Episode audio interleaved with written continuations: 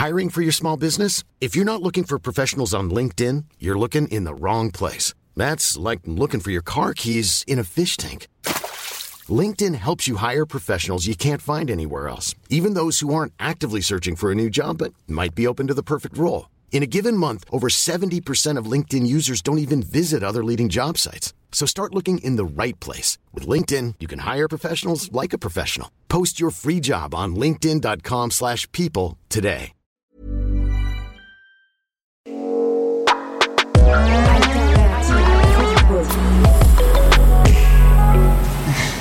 Euh, ouais, donc je te disais, on parlait avec les mecs la dernière fois du rôle de milieu défensif. Ouais. Et on prenait euh, l'exemple des milieux défensifs modernes et les mecs ils font des, ils ont des volumes de course qui, sont, euh, tu vois, qui sont assez, assez impressionnants quoi.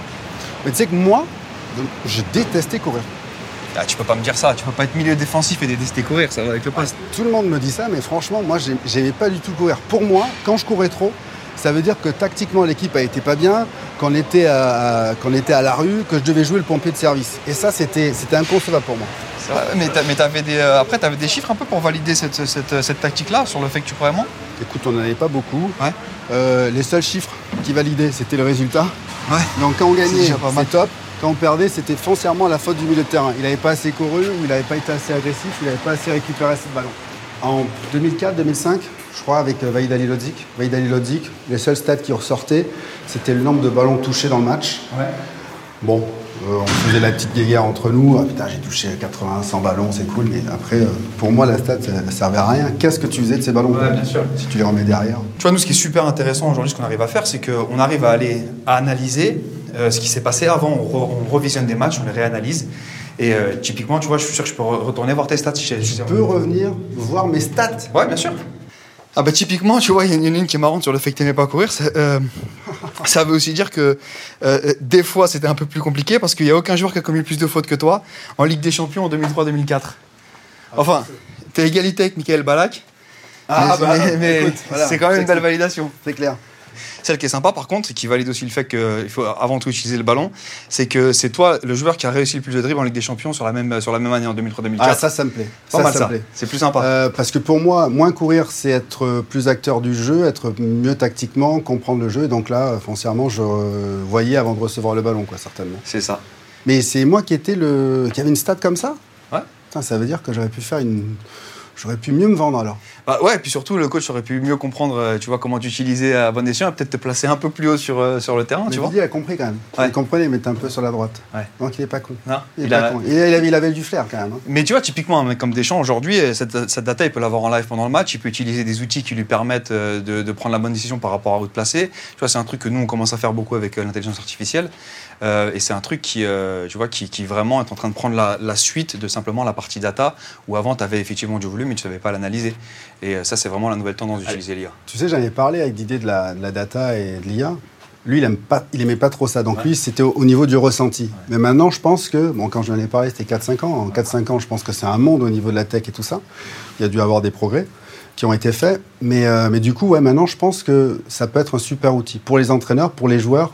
Et mais surtout parce que nous, on est en capacité de l'analyser correctement, pas comme, entre guillemets, les journalistes. Non, mais c'est clair, tu vois, et potentiellement, un Didier Deschamps, il est, potentiellement, il va évoluer et il va un jour partager la, déci- la- la décision avec un outil d'IA. Tu vois, Je ne sais pas si on ira jusque-là, mais, mais typiquement, c'est un peu la vision de- des gens de la tech dans ce monde-là. Et, Stéphane, il sera pas content. hein. Ouais, c'est ça. Il va, il va devoir un peu, euh, il va, il va devoir accepter de séparer un petit peu les tâches. Mais euh, tu vois, je pense qu'on on peut en parler avec un de mes potes là, qui est, qui est prof à, à Polytechnique notamment, et, euh, et que je suis sûr qu'il a, il a pas mal de choses à nous dire sur l'utilisation de l'IA dans le, dans le foot.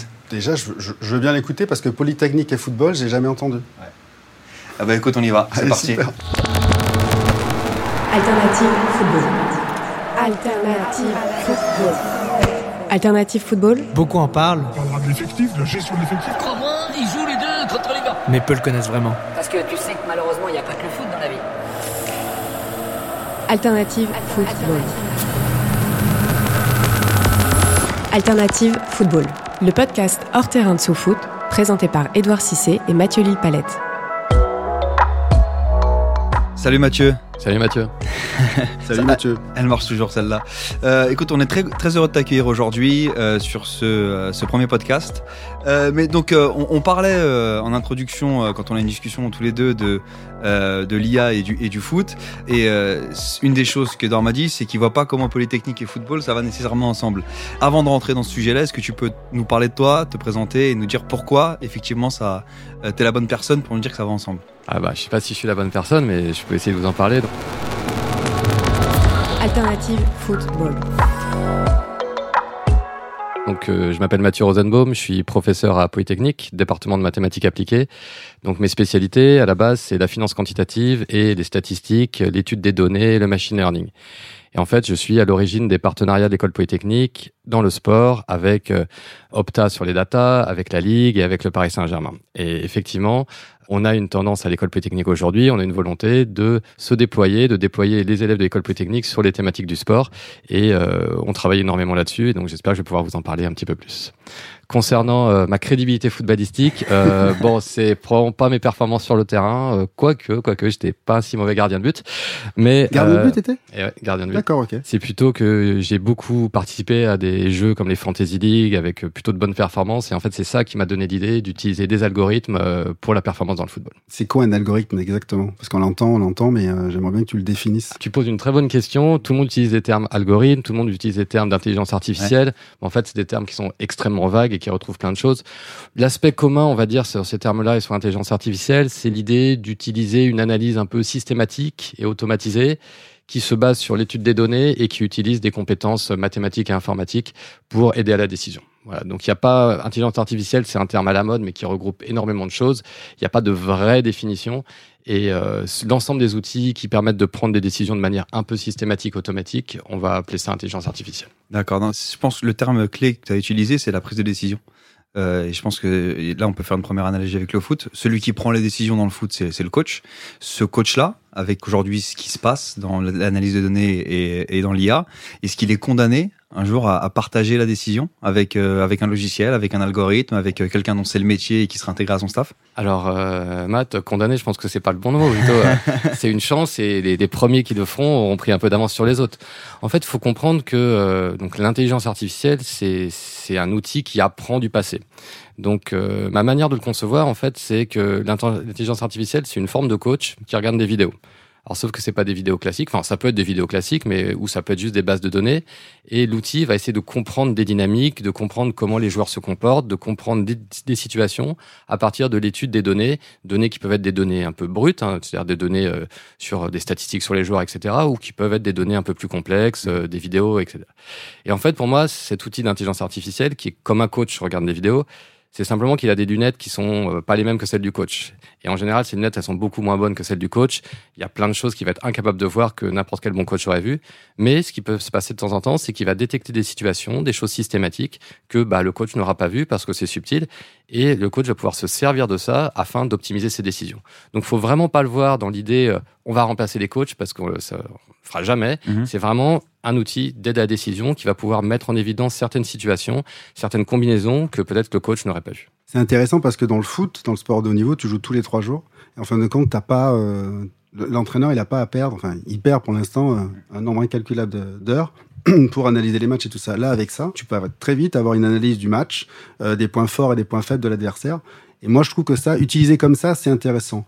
Beaucoup de personnes dans le foot ont un peu peur, justement, que l'IA prenne le pas sur, sur le football et les footballeurs. Comme tu l'as expliqué, si ça reste comme ça, je trouve que ce sera déterminant et très intéressant pour optimiser et gagner du temps. Il y a un truc qu'Edouard vient de souligner qui est clé, c'est l'acceptation euh, au niveau du, milieu du foot par les coachs qui sont, qui sont directement concernés et puis par l'écosystème un petit peu, un petit peu global et l'ensemble des acteurs. Toi, à ton échelle, quel, exemple tu as aujourd'hui de clubs, de partenaires de, Polytechnique qui ont déjà euh, fait cette transition, qui commencent à utiliser de, l'IA ou de l'algorithmie pour, pour, pour aider à la décision sur, le jeu en lui-même Il y a un élément clé pour que ça fonctionne et pour que ça rentre dans les mœurs, c'est que l'industrie accepte ça et qu'il y a un, côté éducation, que l'industrie accepte de s'y ouvrir. Aujourd'hui, dans les staffs, il n'y a pas énormément de gens qui ont des, des compétences d'ingénieur et c'est normal. C'était pas ça qui était à la base qui vous faisait que vous rentriez dans un staff d'un club professionnel. Maintenant, il y a, je pense que les gens commencent largement à comprendre que il y a aussi un aspect intéressant dans l'IA, c'est ça permet de quantifier. Donc, euh, c'est sur ce que tu disais, Edouard. Ce qui est vraiment intéressant, c'est que l'IA, ça va permettre de mettre des chiffres, de rationaliser des intuitions, des prises de décision. C'est-à-dire, quand un joueur a réussi quelque chose, est-ce qu'il aurait pu faire encore mieux ou est-ce que vraiment c'était génial? On va pouvoir mettre des chiffres, quantifier les actions, donner des probabilités. Et ça, pour un coach, c'est évidemment très utile. Donc aujourd'hui, euh, ça se démocratise. Nous, euh, à Polytechnique, on a eu la chance de faire des partenariats. Donc tout d'abord avec la société Opta, mais ça c'était chez Opta, c'était naturel vu que c'était une société de data. Euh, mais via ce partenariat avec Opta, on a pu être en contact avec euh, d'autres d'autres partenaires très intéressants. Donc tout d'abord, en fait, il y a eu le Paris Saint-Germain qu'on a rencontré euh, à la suite d'un événement qu'on avait fait euh, à l'école polytechnique avec Opta. On a pu rencontrer Mathieu Lacobe, qui est chef de la R&D au Paris Saint-Germain et qui s'est beaucoup intéressé à ce qu'on était en train de développer, et qui aujourd'hui est devenu un partenaire. On est en train de monter des laboratoires communs entre le Paris Saint-Germain et l'école polytechnique. On a été ravis d'accueillir Jean-Claude Blanc et son staff à déjeuner à l'école polytechnique avec le président de l'école polytechnique. Donc il y a vraiment une volonté euh, à la fois du Paris Saint-Germain et de l'école polytechnique de grandir sur ces sujets-là. On a un partenariat très fort avec euh, la, Ligue, avec la LFP, euh, via la cellule innovation. Et en fait, c'est un partenariat qui est assez facile pour nous, puisque en fait, il y a même des polytechniciens qui travaillent aujourd'hui à la Ligue. Donc on travaille avec euh, Véronique Adam et Adrien Rousseau. Et en fait, Adrien Rousseau est un, un ancien élève de l'école polytechnique qui est aujourd'hui à la cellule innovation de la Ligue de football. Alternative Football. Par rapport au partenariat que tu as fait avec le PSG, c'est quoi exactement euh, le sens sur le terrain? Parce que moi, à l'époque, euh, ceux qui utilisaient les datas, c'était souvent les prépas athlétiques. Je pense que ça l'est toujours. Avec les GPS, ça nous permettait de, savoir si aujourd'hui, enfin, si euh, le lundi on était en forme, si on pouvait pousser un peu plus, s'il fallait nous, gérer. Et, et, donc, comment ça peut se traduire euh, au Paris Saint-Germain euh, Déjà, l'aspect que tu as mentionné est toujours présent. Et en fait, il y a aussi eu du progrès sur ces aspects-là. Mm. C'est-à-dire qu'on fait des analyses statistiques un peu plus poussées que probablement ce qu'il y avait à ton époque. Mais évidemment, le côté euh, santé des joueurs est toujours très présent. Maintenant, sur le côté analytique, je pense qu'on a un besoin de prouver la pertinence des outils. Et on a besoin vraiment d'encore un peu de temps pour vraiment pouvoir démontrer au coach que cela fonctionne et que ça aide. Parce que évidemment bah, c'est nouveau et donc c'est comme dans toutes les industries hein, quand on introduit des nouveaux outils il faut faire la proof of concept. Alors euh, ce serait quoi? alors on a trouvé un moyen de le faire en fait à Paris Saint-Germain. On a fait un hackathon qu'on a lancé euh, avec plus de 3000 étudiants et on a posé des questions en fait que se posaient les coachs on les a posés aux étudiants et on leur a demandé de créer des algorithmes pour permettre de répondre aux questions, sponsorisés par le Paris Saint-Germain. C'est quoi un exemple de question qui se bah, posait Par exemple, euh, le pressing. Voilà, on joue contre telle équipe. Quelle est la stratégie optimale à mettre contre telle équipe qui joue avec ce type de pressing-là? Ou bien, euh, on vous donne une dynamique de match. Vous avez le droit à trois changements. Ça serait quoi les moments optimaux pour faire ce changement-là? Mm. Et comparer à ce qu'aurait fait le coach. Est-ce que c'est pertinent ou est-ce que c'est pas pertinent? Donc on a pu faire euh, ce hackathon, ça a été un grand succès. Et en fait le vainqueur du hackathon va faire une thèse entre le Paris Saint-Germain et l'école polytechnique, ce qui va permettre encore une fois de confirmer la pertinence de ces outils. Est-ce que dans l'une des questions, il y avait euh, cette question-là, quel joueur je mets entre Di Maria et Mbappé? Alors, c'est exactement le genre de question que tu peux adresser avec l'intelligence artificielle. Et, en fonction de l'équipe adverse, ça va te dire euh, la probabilité. ça, c'est intéressant. Là, là effectivement, je pense qu'on a touché le, la, partie la plus importante, ce qui est euh, ce, que nous on vulgarise chez Opta euh, par le terme parler le langage. C'est-à-dire que effectivement, tu as, un monde d'un côté, un monde de l'autre, qui était très éloigné. On en parlait quand, on discutait un petit peu tous les deux. À ton époque, c'était encore hyper éloigné, il n'y avait pas de lien. peu à peu, on s'est rapproché via les datas. Euh, aujourd'hui, la vraie question dans les clubs, c'est à quel point je fais confiance à l'outil pour prendre de la décision effective sur le terrain. Et, euh, et ça, c'est encore un peu fluctuant. Enfin, ça, ça, dépend vraiment du club que tu adresses ou des personnes à qui tu parles, mais ça va dans le bon sens. Euh, je prends un exemple. Liverpool, nous, ça fait des années, plus de dix ans qu'on travaille avec eux. c'est le deuxième club en Angleterre qui a décidé d'avoir un, un, data scientist, un chief, un chief, mmh. un chief data scientist, qui, au-delà de son du travail qu'il pouvait faire dans son coin avec son équipe, un accès au coach et a des discussions avec le coach et prépare des game plans, par exemple, en disant bah voilà, salut coach, euh, ce week-end on joue West Ham. Euh, voilà euh, la tactique optimale à mettre en place contre West Ham. Après, la réalité du terrain, celle, celle, celle, que, celle que nous on voit aujourd'hui, c'est que le coach vient piocher, il vient prendre une idée, euh, il va retenir un élément de ce que va amener data scientist. On n'est pas encore à, effectivement faire piloter l'équipe par un logiciel. Peut-être qu'on y arrivera, je ne sais pas. Peut-être que la Fantasy League demain, demain ça deviendra monnaie courante. Mais en tout cas, le, vrai progrès qu'on note nous, c'est que dans certains clubs, dans les clubs qui sont staffés comme il faut et qui travaillent comme il faut, il y a cet échange et il y a parfois cette décision. Le truc qui est clé selon moi et qui revient beaucoup dans les échanges avec les clubs, c'est que il faut être précis. Et c'est là où, Edouard a, raison quand il pose cette question-là de savoir est-ce que c'est Di Maria ou Mbappé? C'est parce que c'est les questions que les coachs vont poser. Voilà. Moi, le problème que j'ai sur ce match-là, je ne sais pas qui choisir entre celui-ci et celui-ci. Ou je ne sais pas si je pars en, dans, une animation à 4 derrière ou à 3 derrière. Réponds-moi à cette question-là uniquement. Je ne pense pas qu'aujourd'hui, l'IA peut permettre de répondre à une multitude de mm. problèmes, mais elle doit être capable d'adresser, je pense, pour prouver les choses, elle, doit être capable d'adresser et de répondre à une question. Moi, je trouve que la data, du coup, sur ce que je comprends, c'est qu'elle est, très importante pour euh, la préparation d'un match l'analyse d'un adversaire, donc la préparation d'un match, et donc du coup l'analyse, la mise en place de la tactique que je vais utiliser pour mettre, en difficulté l'équipe adverse. Néanmoins, le petit bémol que j'ai, c'est qu'est-ce qui se passe si, justement sur le, le match, la data me dit qu'il fallait mettre Di Maria, Di Maria n'est pas bon. Est-ce que, je vais l'analyser, je vais le sortir bien entendu, mais du coup c'est information du passé qui me permet de préparer mieux le match, mais du coup en temps réel. Est-ce que l'IA est intéressant Est-ce que la data, est-ce que toutes les datas qu'on peut avoir, peut avoir un, réel atout? Alors ça c'est une excellente question. Donc effectivement sur euh, l'exploitation des données en préparation du match, ça c'est clair. Pour être très concret, comment ça va se passer? Ben voilà, vous êtes Paris Saint-Germain, euh, vous jouez demain, je sais pas, contre Reims. Qu'est-ce qui va faire votre algorithme, votre IA ben, L'IA, elle va processer les matchs de Reims, elle va comprendre comment Reims se comporte, elle va comprendre comment Paris se comporte. De toute façon, c'est vous qui, si c'est Paris qui fait l'algorithme, Paris connaît bien Paris. C'est une attaque défense. Mais l'IA va te dire, ben, si tu mets Di Maria ici, la proba de gagner 2-0, elle est de temps. Si tu mets Mbappé ici, la proba de gagner 2-0 est de temps. Alors évidemment, tout ça, c'est au sein d'un modèle, au sein de l'intelligence artificielle, les chiffres sont tous faux. Ils sont tous faux, mais les comparaisons entre chiffres vont avoir du sens. Et c'est vraiment comme ça que, à mon avis, le coach peut utiliser les données passées. C'est vraiment en se disant, voilà, bah, l'IA me dit, euh, OK, euh, probabilité de gain 85% euh, avec lui, 86% avec l'autre. Bon, c'est pareil, je me posais la question entre les deux, bah, OK, ça change pas grand-chose. Par contre, 86 contre 92, Ok, là c'est vraiment différent. Maintenant, pendant le match, en fait, l'IA, ça va être aussi très utile parce que typiquement, ce que ça va te permettre de faire, ça va te dire est-ce qu'il faut changer tel joueur ou pas? Est-ce qu'il faut changer de composition ou pas? En fait, à partir du moment où l'algorithme peut se nourrir en live des datas du match, l'algorithme va s'adapter à ça. Par contre, il n'y a pas de miracle. Je veux dire que si tu as analysé Di Maria avant et que en fait, Di Maria, il est dans la peau d'un autre joueur, euh, ouais, ça va pas marcher. L'algorithme, il va pas mm. inventer des choses.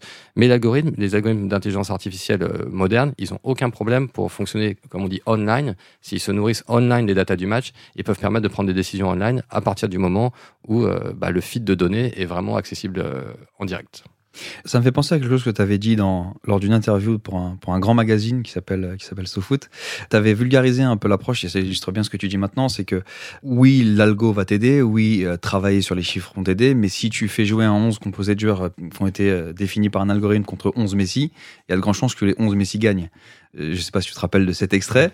Je vais être volontairement provocateur. Est-ce que tu penses qu'un jour, il y a un algo qui, via la bonne association, pourra battre les 11 Messi? Alors déjà, si tu mets 11 Messi, je suis pas sûr que ça gagne. Puis j'étais au Noucan il y a pas très longtemps. Euh, franchement, Messi, il n'avance pas beaucoup en même, soi. Même un Messi, hein, je pense déjà. Non, en fait, j'espère que non. Parce que ce qui fait la beauté du foot, c'est aussi, euh, bah, c'est que c'est très, tout n'est pas prévisible et, heureusement, sinon ça perdrait complètement son intérêt. Maintenant, je pense que ce qui va se passer, c'est plutôt que tous les clubs vont se mettre au niveau. C'est-à-dire que tous les clubs vont essayer de tirer le maximum d'informations de ces algorithmes et donc tout le monde va être au niveau, et donc il y aura encore quelque chose pour faire la différence. À l'heure actuelle, où pour le coup les clubs sont pas au même niveau d'avancement, je pense que les clubs qui auront fait l'investissement en intelligence artificielle, ce sera peut-être les clubs qui réussiront à avoir la petite différence qui leur fera gagner, euh, je sais pas, la Ligue des Champions ou une Coupe d'Europe.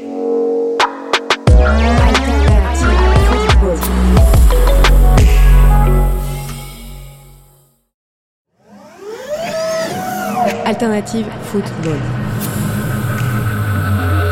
d'autres applications, alors que ce soit un sport ou pas, ça on peut en débattre, mais tu les échecs, où, euh, où il y a eu ce fameux événement où, euh, où euh, la machine finit par battre l'homme, et avec, un, avec un sport qui présente peut-être un peu plus d'incertitude, parce qu'il y, a pas, il y a des schémas prédéfinis en échec que, que tu retrouves pas nécessairement dans le foot. Est-ce qu'on pense que c'est, que c'est applicable? Je pense que c'est une question qui est, qui est assez vaste et compliquée pour l'instant, mais, mais on a le droit de se la poser. Tu rentres en fait dans la technique, et c'est un point important. Pardon. Ah non, c'est un point important parce qu'il y a une grosse différence entre euh, l'échec, le jeu de go et le foot. C'est-à-dire que, que, si tu veux entraîner un algorithme euh, aux échecs, comme ce qui s'est passé, euh, Deep Blue, etc., en fait, tu peux lui, euh, à aux échecs, tu peux lui faire jouer des milliards de parties virtuelles. Mm. Tu vas, il va se pas- rien se passer. Tu peux pas demander à ton un entraîneur de tester des, de faire des millions de matchs en lui disant mais non mais essaye ça, c'est pour que l'algorithme apprenne. Non, tu peux pas te permettre de faire ça. T'as pas joué des millions de matchs, toi, euh, Edouard? Dans ma tête, oui, mais euh, physiquement, c'est impossible, Et, surtout, il faut faire des millions de mauvais matchs aussi, Ouais. parce qu'il faut savoir Ah, qu'est-ce qui va ça. se passer quand Je connais pas. Ça, il fait pas. Je connais pas pas. souvenir. Je pense que sais. tu ne conserves aucun souvenir de ça. Et donc, c'est quand même une grosse différence. C'est-à-dire qu'on peut se baser sur les données, on peut se baser sur des simulateurs de matchs. Donc, l'IA, ça se base sur la simulation. Mais il y a certaines techniques d'intelligence artificielle qui sont, qu'on peut pas utiliser dans le foot, au sens où on peut pas se permettre de faire plein d'erreurs avant d'y arriver. Donc à l'heure actuelle, on est dans les balbutiements d'une relation possible entre le foot et euh, l'IA. Je dirais oui et non. En fait, parce que d'un niveau, au niveau technique, faut bien comprendre que l'intelligence artificielle, l'analyse de données, ça rentre dans toutes les industries. Toutes, toutes, toutes, toutes.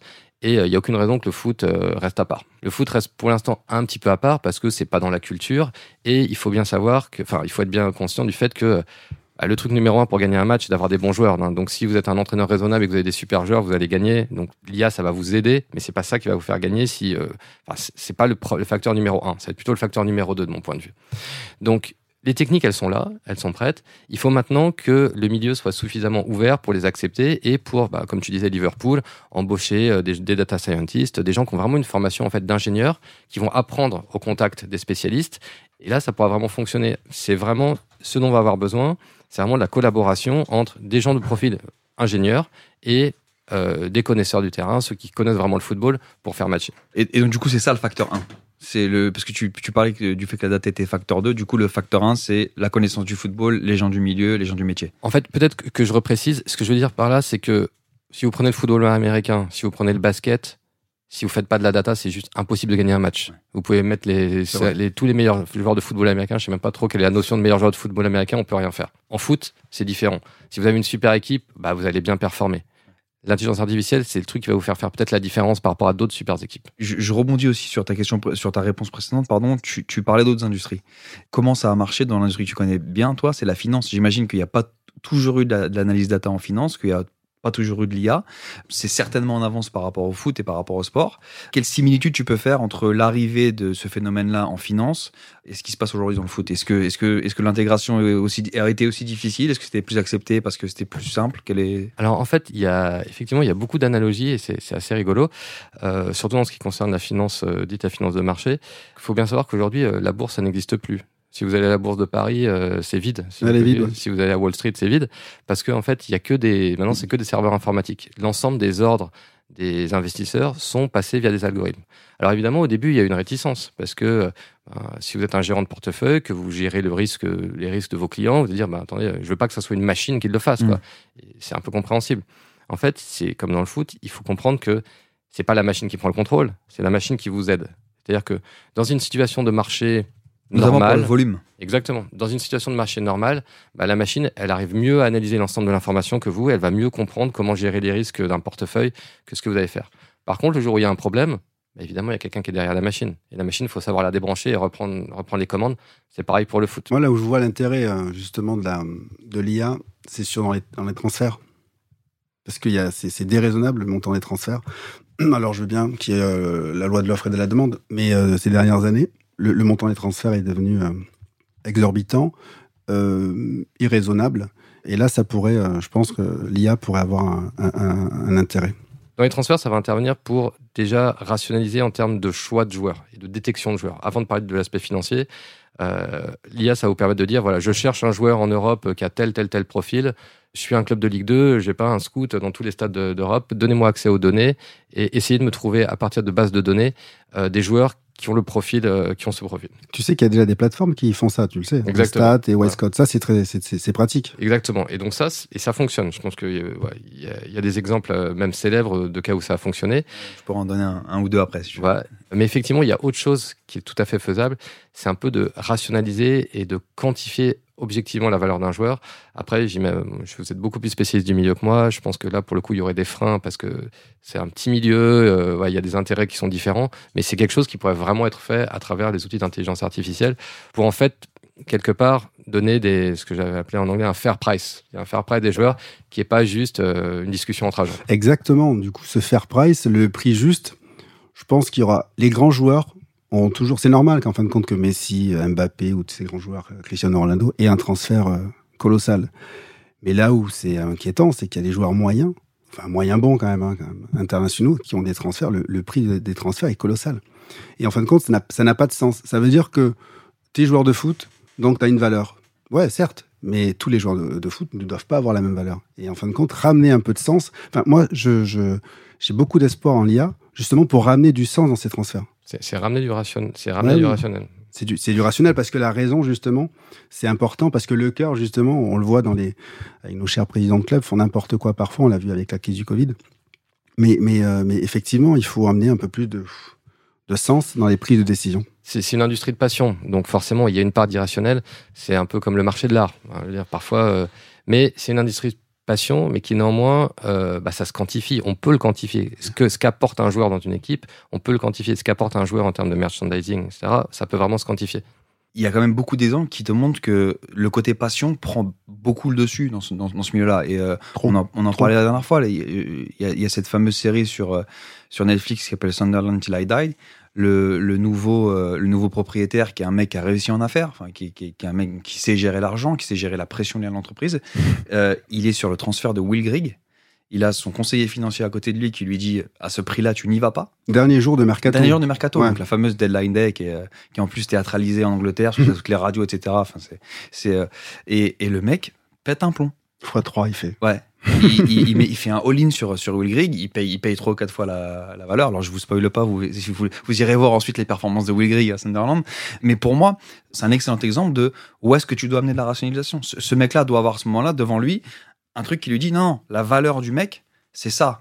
Alors que tu joues le jeu de l'inflation et que tu payes un peu plus cher pour gagner le deal d'accord, mais faire un froid droit sur ça, c'est hyper dangereux, c'est pas sain pour le marché, et, c'est un marché, c'est une industrie, et il faut, il faut faire de la vraie gestion de risque. Et, pour moi, c'est là que ça doit être, ça doit être. Et je suis entièrement d'accord avec ce que, ce que disait Edouard, c'est que que tu aies des anomalies sur ce marché, c'est normal. À peu près dans tous les marchés, tu as des anomalies. Un Messi, un Cristiano Ronaldo, c'est très difficile d'assigner une valeur à ces Mm. mecs-là, parce que de toute façon, même en mesure de performance, ils sont tellement en dehors du spectre que, que ils ils sont en dehors de l'échelle de valeur. Mais 90% du marché, ils sont dans l'échelle de valeur. Tu peux mesurer la performance, tu peux la comparer. Et ça, tu dois t'en servir, je, je pense, pour trouver le fair price. Surtout, c'est pour les présidents et les directeurs sportifs. Les directeurs sportifs, en fin de compte, par rapport à, à, la série que tu viens de citer, là, Sunderland Till I Die, on n'a pas besoin d'avoir l'IA pour se rendre compte que Will Griggs euh, va pas marquer beaucoup de buts. Tu te réfères à son CV, euh, c'était pas un gros buteur. Il avait fait une année extraordinaire, mais c'est tout. Euh, donc, en fin de compte, c'est surtout pour les présidents parce que c'est eux qui, qui signent chèques. Et ça, je trouve que c'est c'est important. Alors oui, effectivement, c'est un microcosme, mais quand même. Et ce qui est aussi important, c'est que ce, ce manque de rationalité, il génère beaucoup de fragilité du milieu. Euh, sincèrement, j'ai trouvé que c'était complètement hallucinant de voir les effets du Covid. Exactement. Hallucinant. Vous mettez deux mois de Covid, le foot français est presque mort en deux mois de Covid. Et c'est parce qu'il y a aussi, j'ai l'impression, pour l'instant, dans le milieu, un peu une idée que, ben voilà, on se préoccupe pas trop des préoccupations financières. Enfin, disons qu'il y a toujours cet esprit que l'argent arrivera toujours parce qu'il y a ces transferts complètement irrationnels, etc. Mais quand, enfin, sur des choses complètement terre à terre de type Covid, on s'est rendu compte que, en les clubs n'étaient pas du tout protégés, ce qui est complètement hallucinant. Donc financièrement, ça a failli mettre les clubs à genoux. Et euh, il y a de l'innovation à faire là-dessus. Il y a beaucoup d'innovation. On est en, ce- en ce moment en train de réfléchir euh, avec à LFP un projet de protection financière euh, sur contre ces aspects-là, parce que de mon point de vue, l'industrie footballistique elle est beaucoup trop sensible à des fluctuations externes du type bah voilà médias, Covid. Et si tout d'un coup on décide que les transferts on arrête de faire n'importe quoi, qu'on les divise tous par 100, tout le monde- Et ce qui est rassurant dans ce que tu dis, c'est que, que du coup, la LFP euh, apparemment se, penche sur le sujet. Et, et pour pas peindre un, un tableau un peu trop pessimiste, tu as aussi des clubs qui bossent bien. Tu as aussi des institutions qui bossent bien. Je vois, nous, l'exemple des transferts.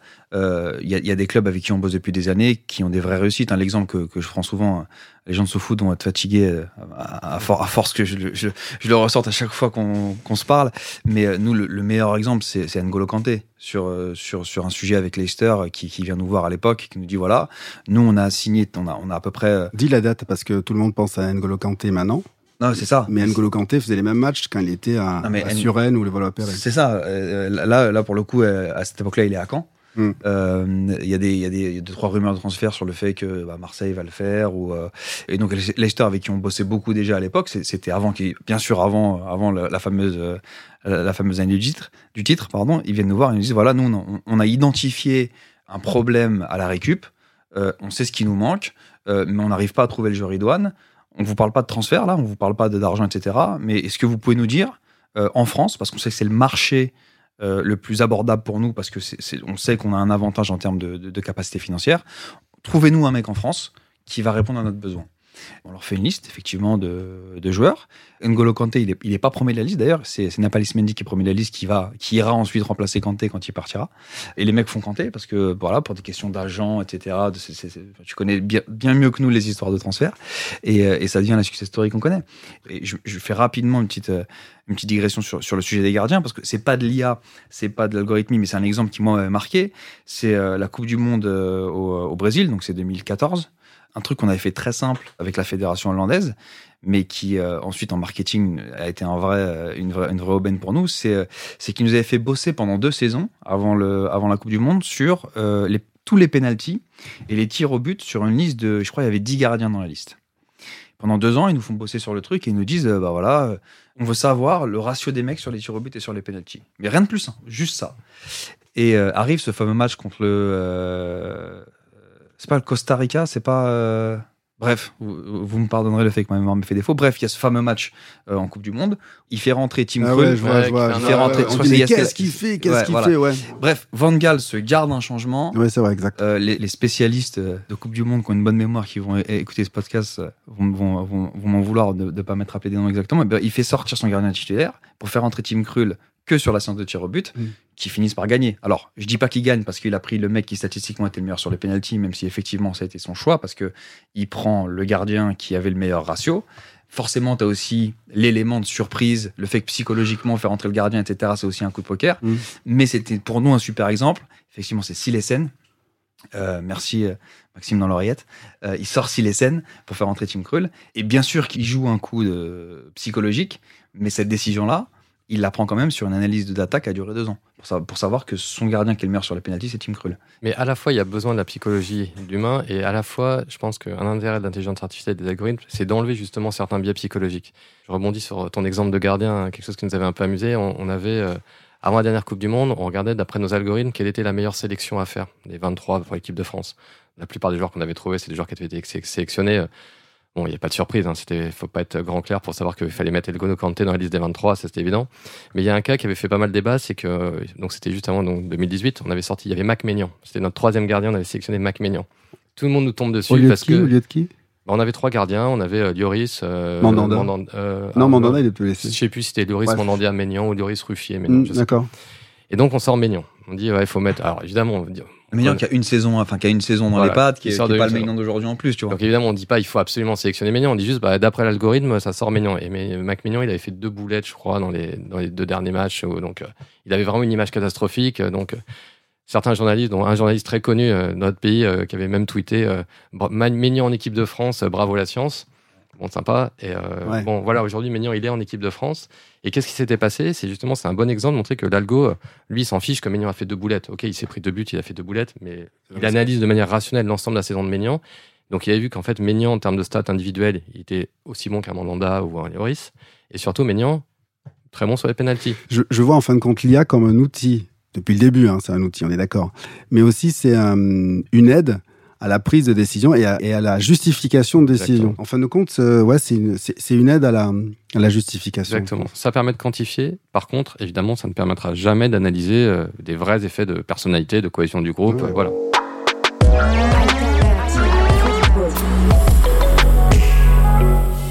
Le côté psychologique, tu vois, l'impact, par exemple, de ces deux boulettes sur, sur ou, euh, ou, ou- ou justement l'impact d'un, mec comme Giroud, mais en tant que personne dans un groupe, ça aujourd'hui, c'est des choses qu'on peut pas quantifier. Et, et a priori, sauf s'il y a quelque chose qui existe et que c'est, dans un sous-sol euh, et c'est, un secret d'État, aujourd'hui, on n'a pas la capacité d'analyser ces choses-là, le, la- le côté psychologique, le côté émotionnel.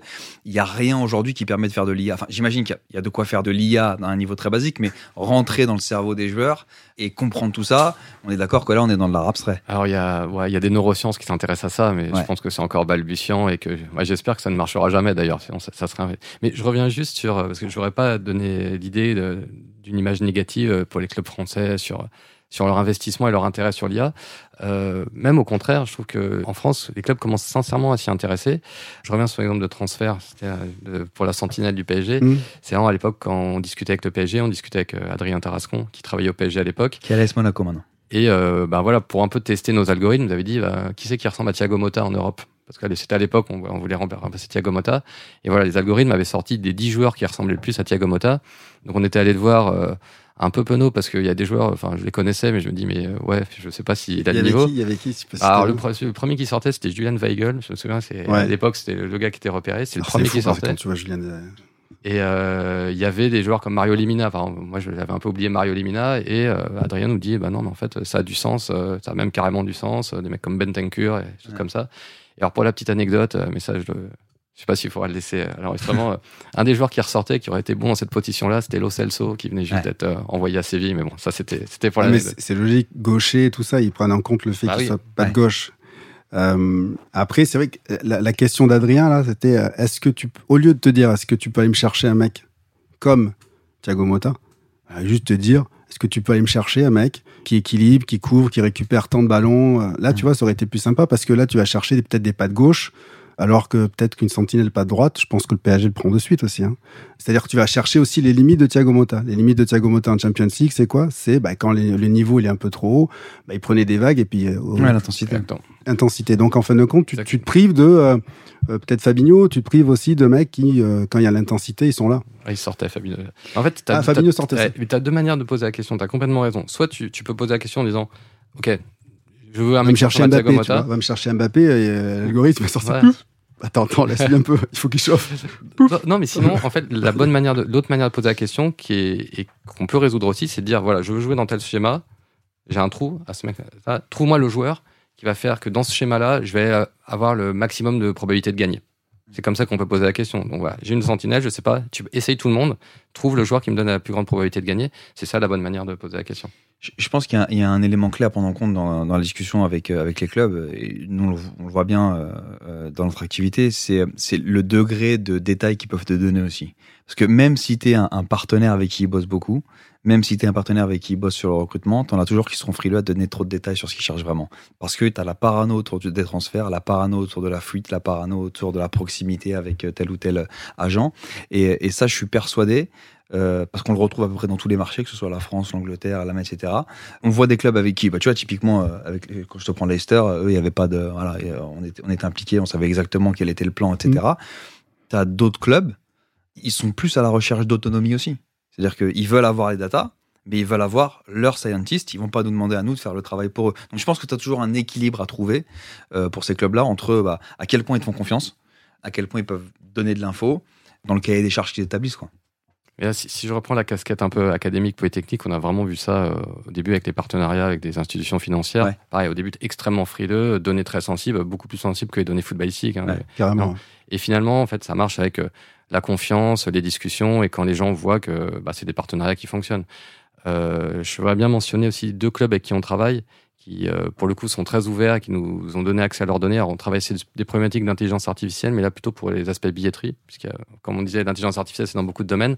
Donc, on travaille avec euh, le Stade Rennais et Clermont. Il faut dire aussi que ces problématiques d'IA, c'est pas que pour les top, top clubs de Ligue des Champions. Euh, un Tout club de. Ligue 2 euh, peut, peut tout à fait être intéressé par ces choses-là.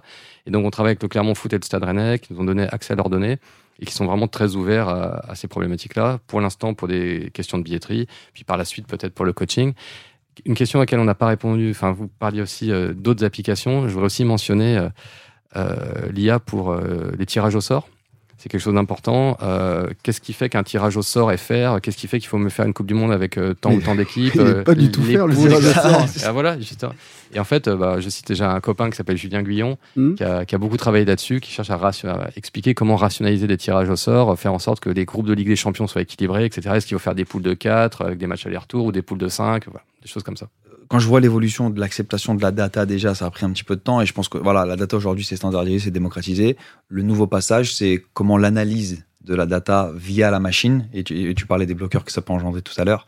Euh, L'analogie qu'on fait souvent nous de manière un peu un peu foireuse, vous me passerez l'expression, c'est de dire voilà aujourd'hui on pourrait monter dans un avion piloté par une machine, mais on monte pas parce qu'on on a trop besoin d'être assuré par un pilote.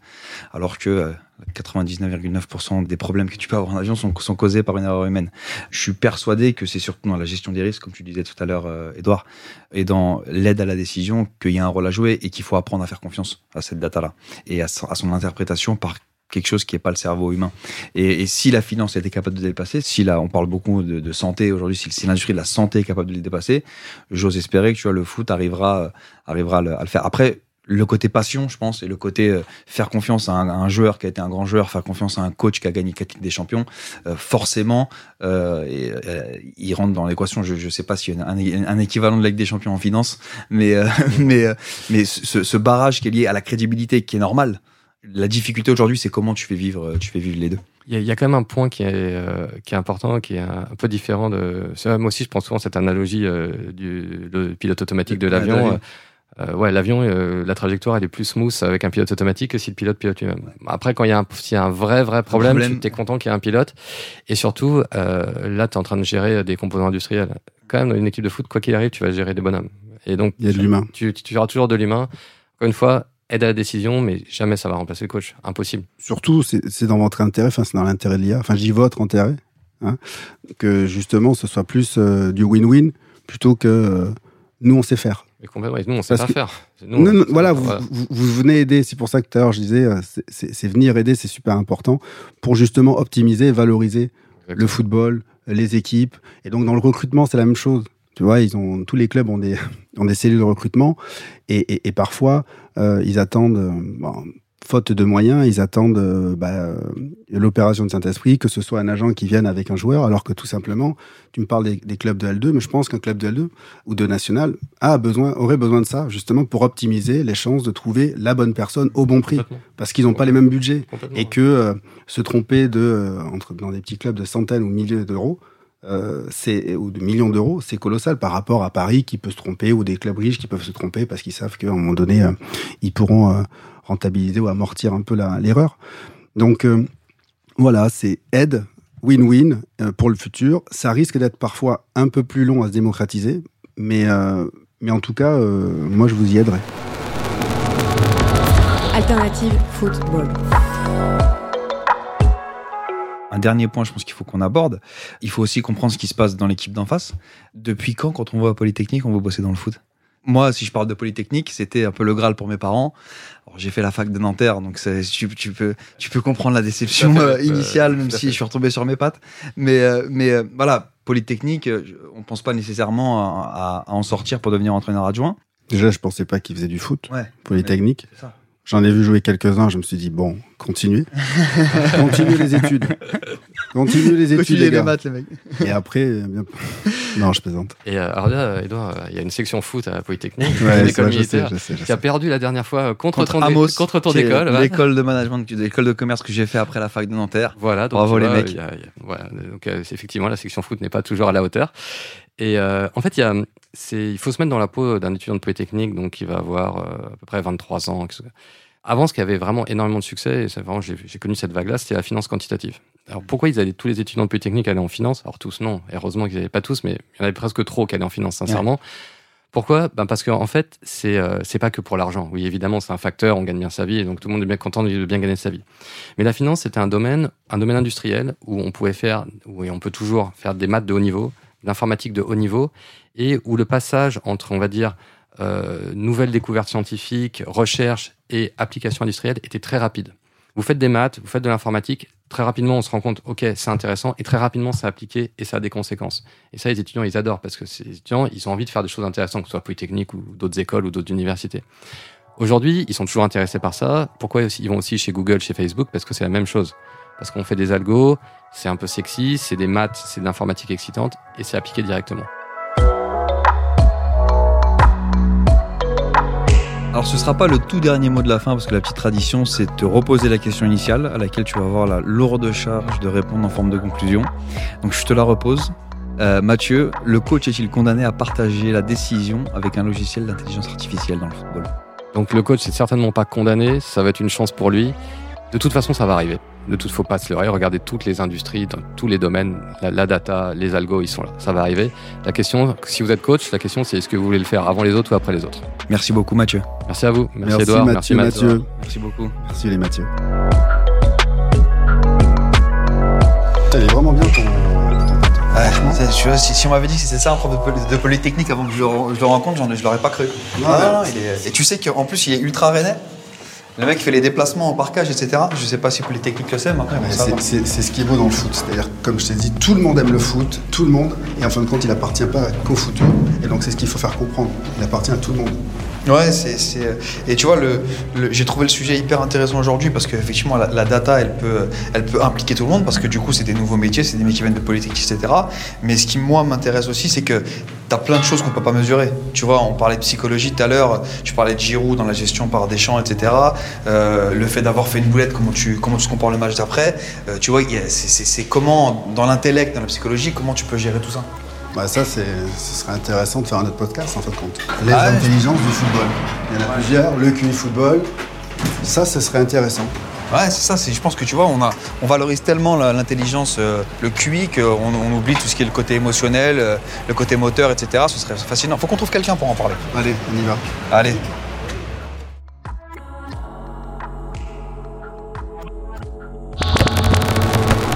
Alternative football. Alternative football. Alternative football. Beaucoup en parlent, On parlera de l'effectif, de la gestion de l'effectif. Crois-moi, ils jouent les deux contre les gars. mais peu le connaissent vraiment. Parce que tu sais que malheureusement, il n'y a pas que le foot dans la vie. Alternative football. When you make decisions for your company, you look for the no brainers. And if you have a lot of mailing to do, stamps.com is the ultimate no brainer. It streamlines your processes to make your business more efficient, which makes you less busy. Mail checks, invoices, legal documents, and everything you need to keep your business running with stamps.com. Seamlessly connect with every major marketplace and shopping cart. Schedule package pickups and see your cheapest and fastest shipping options from different carriers with rates up to 89% off USPS and UPS rates. And with the stamps.com mobile app, you can take care of mailing and shipping wherever you are. Make the same no-brainer decision as over 1 million other businesses with stamps.com. Sign up with code program for a 4-week trial plus free postage and a free digital scale. No long-term commitments or contracts. That's stamps.com. Code program.